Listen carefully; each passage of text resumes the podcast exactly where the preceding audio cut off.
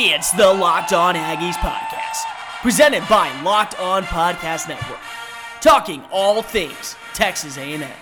Now, here's your host, Cole Thompson. Howdy, everybody, and welcome back into another episode of Locked On Aggies, presented by the Locked On Podcast Network. Cole Thompson here in the driver's seat, talking all things Texas A&M, and today we're going to be looking back in our series of what ifs, and now look at the quarterback position. What if Kyler Murray and or Kyle Allen never transferred from College Station? How would their seasons have turned out and would A&M have their third Heisman Trophy winner should the latter have stayed for an extra 2 years? Before we begin, make sure you're following us on social media at Mr. Cole Thompson. I am the host of the show. That's my name. Don't wear it out. If you like what you hear and if you think that I'm doing something right or something wrong, I always love public criticism. I always love public feedback. Anything I can do to make this show better, I am more than happy to learn. So give me a quick follow at Mr. Cole Thompson. And secondly, at Locked On Aggies. Locked On Aggies is your number one source for all things related to the 12th man here on the Locked On Podcast Network. So give us a follow at Locked On Aggies and subscribe to us here on the channel, whether it be iTunes, Spotify, or even just going to lockedonpodcast.com. Make sure you listen to us every single day. We try to get a show out at least once a day. Sometimes we're lucky, we'll get four or five out a week. But right now, because of everything going on, you know, it's sometimes hard to generate news. So we're trying to keep you guys interested in stuff going around the world. But remember, it's at Mr. Cole Thompson and at Locked On Aggies. Before we start breaking that down, Johnny Manziel back in the news. It literally at this point in his career, if Johnny Manziel sneezes, it's newsworthy. And I think that's when you show who is the most significant Aggie of all time. In our series a couple weeks ago, we were talking about who was the greatest Aggie of all time. And I voted Dat Nguyen, and I also voted Johnny Manziel out in the Elite Eight. I did not have him in my Final Four. But at the same time, if you're talking about most successful or most dominant Aggie who's ever lived, it's Johnny Football. It, it, it's easily Johnny Football because all Manziel did was he was out hanging out at the Arizona Lake and he took a very scary tumble when he was trying to do a backflip. According to the report, Manziel posted a video of himself jumping from a cliff in Lake Pleasant at Lake Pleasant Regional Park in Peoria, Arizona. The former Cleveland Browns and Texas A&M quarterback appeared to slip while trying to make the leap. He actually captioned the photo and the video "flawless execution." And at the end of the day, he also had a little bit of fun making fun of himself when people started talking about him on the national spotlight because it started going viral. It went a little bit from here to there and it was really funny that he talked about his NFL career, and somebody posted about what would you caption this backflip, and Manziel comes probably just like my NFL career. Flop! You gotta love it. Uh, I will say, as much as Manziel has become a controversial guy surrounding A&M, he does know how to laugh things off, and he does know how to laugh at himself. And while he may go down as one of the greatest college football players of all time, it's no guarantee that he's going to go down as anything more than just another big time bust at the NFL level. But hey, if you can make fun of yourself and still be viral to this point, you're doing something right. Keeping up to date with some other news going on, there was a recent article posted by Adam Rittenberg of ESPN examining the top 25 offenses in college football that will likely look like over the next three seasons, not just 2020. Uh, A&M actually made the list. It was actually a pretty significant jump. A lot of people were kind of doubting A&M's offense last year. They thought they relied a lot on their defense.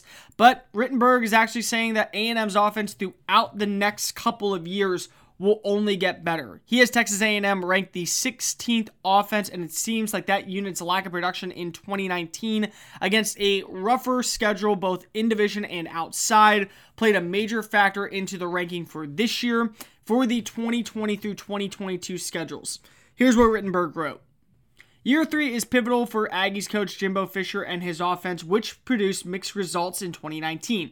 Quarterback Kellen Mond returns for his final season, and Texas A&M should be well covered for 2021 and 2022. With redshirt freshman Zach Calzada, redshirt fresh sophomore James Foster, incoming freshman Haynes King, a top 50 ESPN national recruit. Isaiah Spiller nearly reached 1,000 rushing yards as a true freshman and might lead the ground attack for two more seasons. Another dynamic sophomore, Ainias Smith, could factor in both the running game and at wide receiver. Tight end projects extremely well with Jalen Wydermyer, who tallied 32 receptions, 6 touchdowns in 2019, and Baylor Cupp back from injury. Top receiver Jhamon Ausbon is looking for one more season, but the long term outlook is very exciting with redshirt freshman Dylan Wright and Cam Brown, and incoming freshman Demond Demas. ESPN's number 5 wideout in the 2020 class. Senior tackles Dan Moore Jr. and Carson Green bolster a veteran line, which features a budding star in rising sophomore Kenyon Green. I think it's interesting. And again, I'm one of those people who, if you ever listen to the show, I'm very critical on Jimbo Fisher because $75 million a season, you should at least have 10 wins a year. If I'm paying that much money every single year, I expect you to have 10 wins. So year three, yes, is a pivotal year for A&M and the 12th man under Fisher. This is now a majority of his players. And that's a big thing that like a lot of people don't realize when you go through the recruiting process. When a new head coach comes in, they'll be able to hopefully bring in some recruits that belong to them, but also they're going to have to save some spots for guys who were already recruited there by the guy in front of him. So Kevin Sumlin, he recruited some guys. Jimbo Fisher comes in. He brings some of his guys, such as former running back Jashaun Corbin. But at the same time, he has to leave some spots open for someone's guys who already were destined to come here. Now in 2019, he was able to go get his entire first recruiting class for A&M, and in 2020, he was able to get his second recruiting class for A&M. While it looks like it's split down the middle, if you actually look at who was recruited by who, it's almost leaning well past the halfway point for Fisher. It's a predominantly Fisher based roster right now. And when you look at Fisher's roster, these are his players. So I give him some slack in his first two years. Mainly in his first year, you give him a lot of slack because if it's not his players. Last year, you can kind of give him slack with a tougher schedule. This year, there is none. Your biggest two games outside of the conference or at least the SEC West, are Fresno State, Colorado, and then outside the SEC West is Vanderbilt. That's it. Like that's that's your schedule. You have no reason not to be good. I do think when you look into the future, again, they're going to play Colorado back-to-back years, and you're going to have a change at quarterback, whether that be Foster, Calzada, King, one of them's likely going to transfer. One of them will likely stay as the backup. One of them will hopefully be the long term option at starter. I think both Calzada and King make a ton of sense to be the future of the organization and the future of the program. You have Demond Demas coming in. Uh, you also have Moose Jr. Muhsin Muhammad was a fantastic wide receiver at the NFL level, and now his son is going to join at A&M, and he'll likely be an early contributor it makes a lot of sense that ESPN is ranking them at least in the top 25 for the next three years. You got to remember, this is a three year stint. So you can evaluate during that time. The offense could be very below average, but the defense stay really consistent and they win 10 games this year.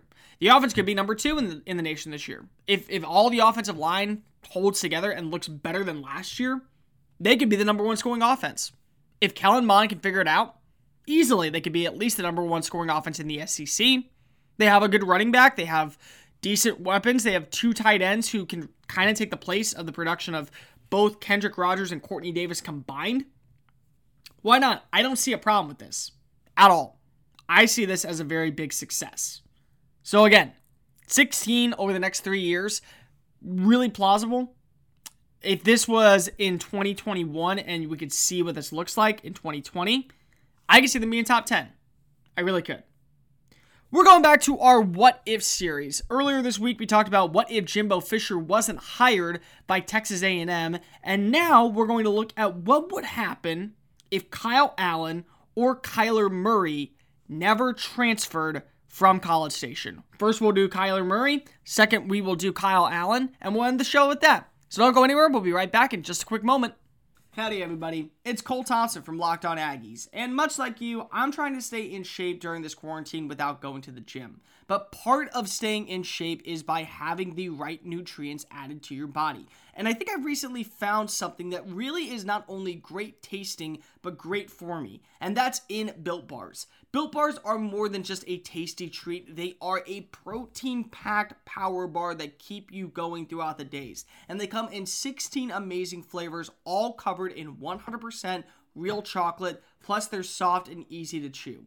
Built Bar is great for the health conscious guy because it helps you lose and maintain your weight while also having a delicious flavor added to your mouth. The bars are low calorie, low sugar, high in protein. Let me give you my favorite example for the peanut butter brownie. Comes with 20 grams of protein, 170 calories, 3 grams of sugar, and 3 grams of net carbs. 3 grams of sugar. You're not going to be able to find that anywhere else. Why don't you go ahead and try your favorite bar by going to builtbar.com and using the promo code locked on to get $10 off your first order. Remember, that promo code is locked on for $10 off builtbar.com. So go ahead and try your favorite built bar today. Not only will you be building muscle, you'll be building confidence in yourself to look better when it comes time for summer season. Gig 'em, y'all. Locked On Aggies, presented by the Locked On Podcast Network. Cole Thompson here in the driver's seat, talking all things Texas A&M. Guys, let me get your opinion on something. Do you like quality content surrounding by people who understand your favorite team and know what they're talking about with their analysis, quick minds, and ability to connect with the average fan? Simple. Listen to a Locked On podcast. There's over two dozen college sports shows, plus we have a ton of talent at the NFL NBA, MLB, NHL, and all the up to date information to help you win your fantasy sports season. So go ahead and follow us on iTunes, click that link in Spotify, or go to lockedonpodcast.com and start listening to your favorite Locked On podcast team today. We're talking about what ifs this week. What if Jimbo Fisher did not come to Texas A&M? There's another one, and I'll just preview it right now. What if Texas A&M and Texas never stop playing each other. But the main one today that we're going to focus on what if Kyler Murray or Kyle Allen never left College Station?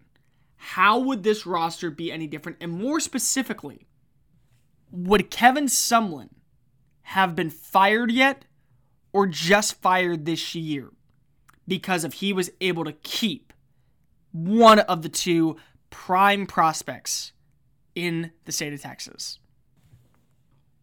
So, why don't we start with the guy who actually is making a name for himself in the NFL? He is the most decorated of the two. He's had a pretty stellar career in college, even though it did not start well, and that'd be Kyler Murray. Kyler Murray's journey to A&M started off with everything he did at the high school level in Allen, Texas, right outside of Dallas. For the Eagles, he was a star. He was named the starting quarterback his sophomore year, and that was in 2012. His first year, he threw for 2,040 yards, 17 touchdowns, 5 interceptions, but he also rushed for 1,300 yards, averaging 7.3 yards per carry, and scored 25 touchdowns. Allen won state that year. 2013, he only got better. He had a 63.7 completion rating, threw for 3,669 yards, threw for 46 touchdowns against nine interceptions, rushed for 1,274 yards, averaging 8.4 yards per carry. So his numbers went down in the rushing, but they also went down in attempts, but up in average. And he scored 19 touchdowns. 2014, his final year, when he was named the Gatorade Football Player of the Year nationally. 443 pass attempts. He threw for 4,713 yards. He only improved his passer rating to 64.2% completion, 54 touchdowns, 8 interceptions, 1,495 yards on the ground, 9.9 yards per carry, 25 rushing touchdowns again. By the end of his career, not only did Kyler Murray win 43 straight games, three state titles, and finished with a perfect 42 0 record as the team's starting quarterback. He threw for 10,386 yards, 117 touchdowns against 22 interceptions, 4,139 rushing yards, and 69 rushing touchdowns. He had over 160 touchdowns for his career total. That was just him. That's not including the running backs, it's not including the offense. In three years, he had that much. He was also a baseball player. Very, very strong baseball player. He was recruited to go play Texas A&M, both college football and college baseball. Five-star recruit. He was ranked the number one dual threat quarterback in the nation. He was the number, uh, I think he was the number two overall consensus player in the nation.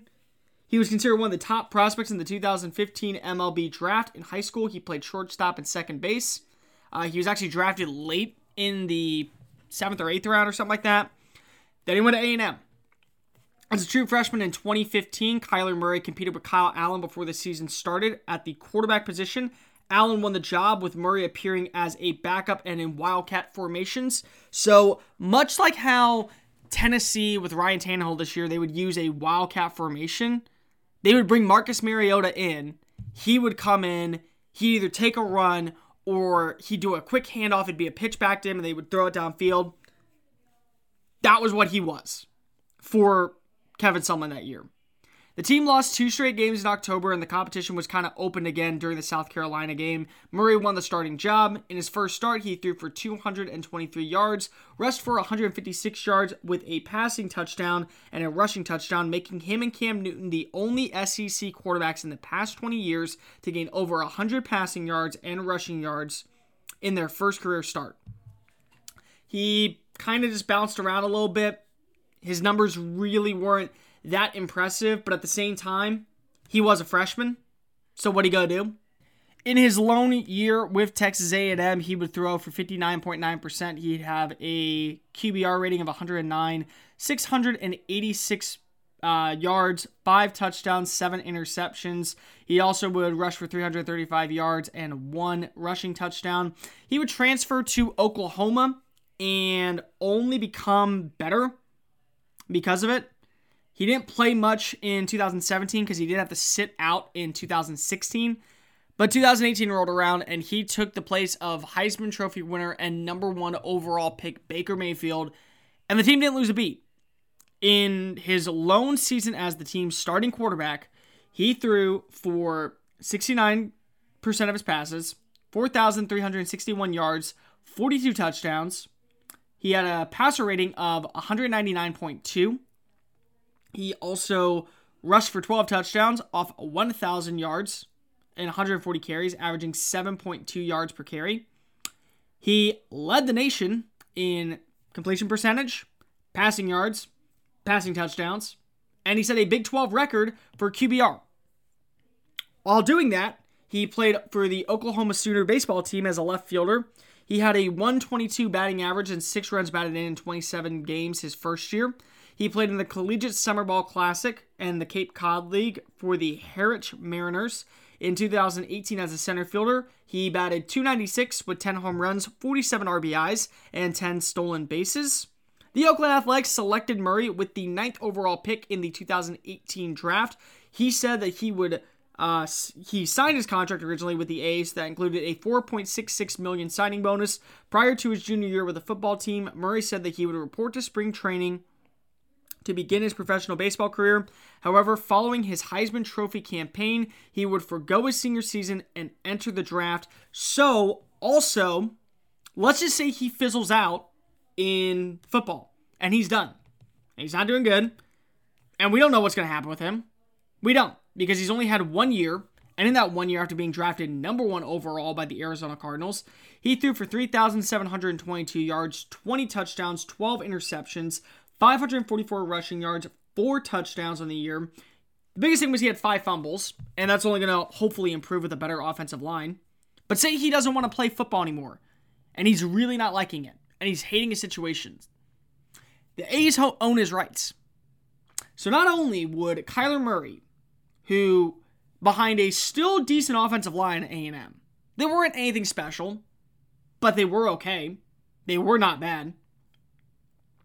Would be coached by Jimbo Fisher, who has worked with quarterbacks his entire life. If this was to be true and, and someone was to be fired at this point, let's just go. Let's also throw that into the mix. But say he was, he'd work with Fisher. Would A and M have been in the college football playoff last year? Because Kellen Mond did not have a bad year, but he didn't also have an elite year that would have put them over the edge. Kyler Murray had an elite year that put them over the edge in Oklahoma. He kept them involved.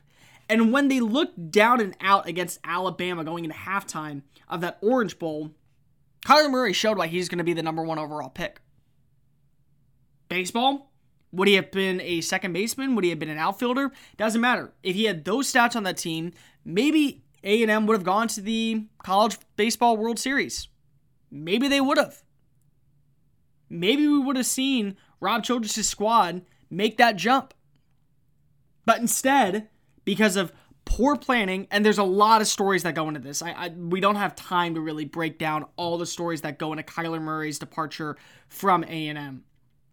But what we do know is if he would have stuck it out for one or two more years, would he have been the reason A&M's talked about as a top 5 program in the nation? Would he have been able to help recruit better? Would he have been able to put that team above the ranks? Maybe. Maybe he would have. But maybe also the smart thing to do was for Murray to transfer. But then you admit right then and there, Kyle Allen is your starting quarterback. Because part of the reason Kyle Allen transferred was he was not respected when given the starting role. So, what would have happened if Kyle Allen would have stayed with the 12th man? We'll be breaking that down in just a quick moment. Locked On Aggies, presented by the Locked On Podcast Network. Cole Thompson here in the driver's seat, talking all things Texas A&M. Guys, make sure you're following us on social media at Mr. Cole Thompson and at Locked On Aggies for all your up-to-date information surrounding everything going on in College Station. We're talking about what ifs this week. We already broke down what if Kyler Murray never transferred from Texas A&M, but what if Kyle Allen never transferred from Texas A&M? You got to remember that at one point these two were viewed as the future of the quarterback position at the NFL level. And both of them are in the NFL. One was taken number one overall, one was not drafted. Both played under Kevin Sumlin in, in College Station. Allen attended Desert Mountain High School in Scottsdale, Arizona. He passed for over 8,000 yards and 86 touchdowns, was rated a five star recruit by Rivals.com, and was considered the best pro style quarterback overall that year. In 2013, he committed to Texas A&M to play college football. He was highly recruited by teams including Alabama, Arizona, Arizona State, Boise State, California, Colorado State, Duke, North Carolina, Notre Dame, Ohio State, Oklahoma State, Tennessee, UCLA, and Wisconsin. He also played for the 2014 U.S. Army All American Bowl. He completed 12 of his 18 passes and set an Army Bowl record with 183 passing yards. In 2014, as a freshman, Allen would compete with Kenny Hill for the starting job. Hill would ultimately win it, but he ended up losing it after the team lost three straight games in October. On September 14th, 2014, he made his first appearance with the Aggies, going 6 for 12 in completions for 122 yards, two touchdowns, and an interception. The next week, he took on number three Auburn in Auburn. He led the unranked Aggies past the Tigers while throwing for 277 yards and four touchdowns for a 41 38 win. He'd finished his first year with a 3 and 2 win loss record, including a bowl game and its MVP award. He finished the entire freshman season going 61.5 completion rating, 1,322 passing yards, 16 touchdowns, 7 interceptions. With Kenny Hill transferring, he was positioned to be the starter in 2015. Then they got Kyler Murray. A&M started the year off really great. They went 5 0. Allen led the SEC in passing efficiency. Then against Alabama, he threw three interceptions and uh, two were returned for touchdowns in a 41 23 loss. During that game, he had thrown for 50% of his passes. He went 12 for 34 for 88 yards in a 23 3 loss to Ole Miss the next week. The Friday before the following game, Kyler Murray was named the starter, and Allen started to practice with the third team offense. He actually suffered a shoulder injury an AC sprain, but never told the coaches uh, that, and that kind of hurt him. So he ended up may losing a lot of time. He would return as the starter for a 25 to nothing victory over Vanderbilt. And he played his last game going 15 of 28 for 161 yards and a touchdown in a 19 to 7 loss to LSU. He finished his second year with 2,210 passing yards, 17 touchdowns, and 17, 7 interceptions. He also ran for 65 yards and 2 touchdowns. Now, here's where things get a little confusing. If Allen would have waited two more weeks, he would have been named likely the starter for the 2018 16 season. He would have been able to come in and he would have been able to compete immediately. He would have been able to stay as the starter because Kyler Murray, two weeks after Allen announced that he was going to transfer, also announced he was going to transfer. That left A&M without a starting quarterback. That left the Aggies scrummaging around trying to find someone that you know they went from multiple different players. Jake Hubenak was one. Uh, they also had Kellen Mond, of course. Nick Starkel got the start as well. They had to they had to find someone to come in immediately. And if Allen would have waited just two more weeks, 14 days, he could have been the starter. Instead, he transfers to Houston, where he had an abysmal career. There's not even a nice way to put it. 751 passing yards, four touchdowns, four interceptions, and was benched in favor of Kyle Postma during Houston's third game against Texas Tech after throwing four interceptions through his first three games. He would announce that he would go to the NFL for the 2018 NFL draft. Since then, I mean, he's not a great quarterback at the NFL level, but he could be worse. First year, he would play in two games, threw for 266 yards, two touchdowns. Last year for the Carolina Panthers, 3,322 yards, 17 touchdowns, and 16 interceptions. He had an 80 uh, passer rating. He was then traded to the Washington Redskins for a fifth round pick to reunite with former Panthers head coach Ron Rivera, who was named the team's head coach on January 1st of this year. If Allen stayed at A&M, would he have been a first round pick? Probably not. Uh, in fact, I would say right now, no, he wouldn't. But he would not have gone undrafted. And he probably could have gone to a team that could have used him.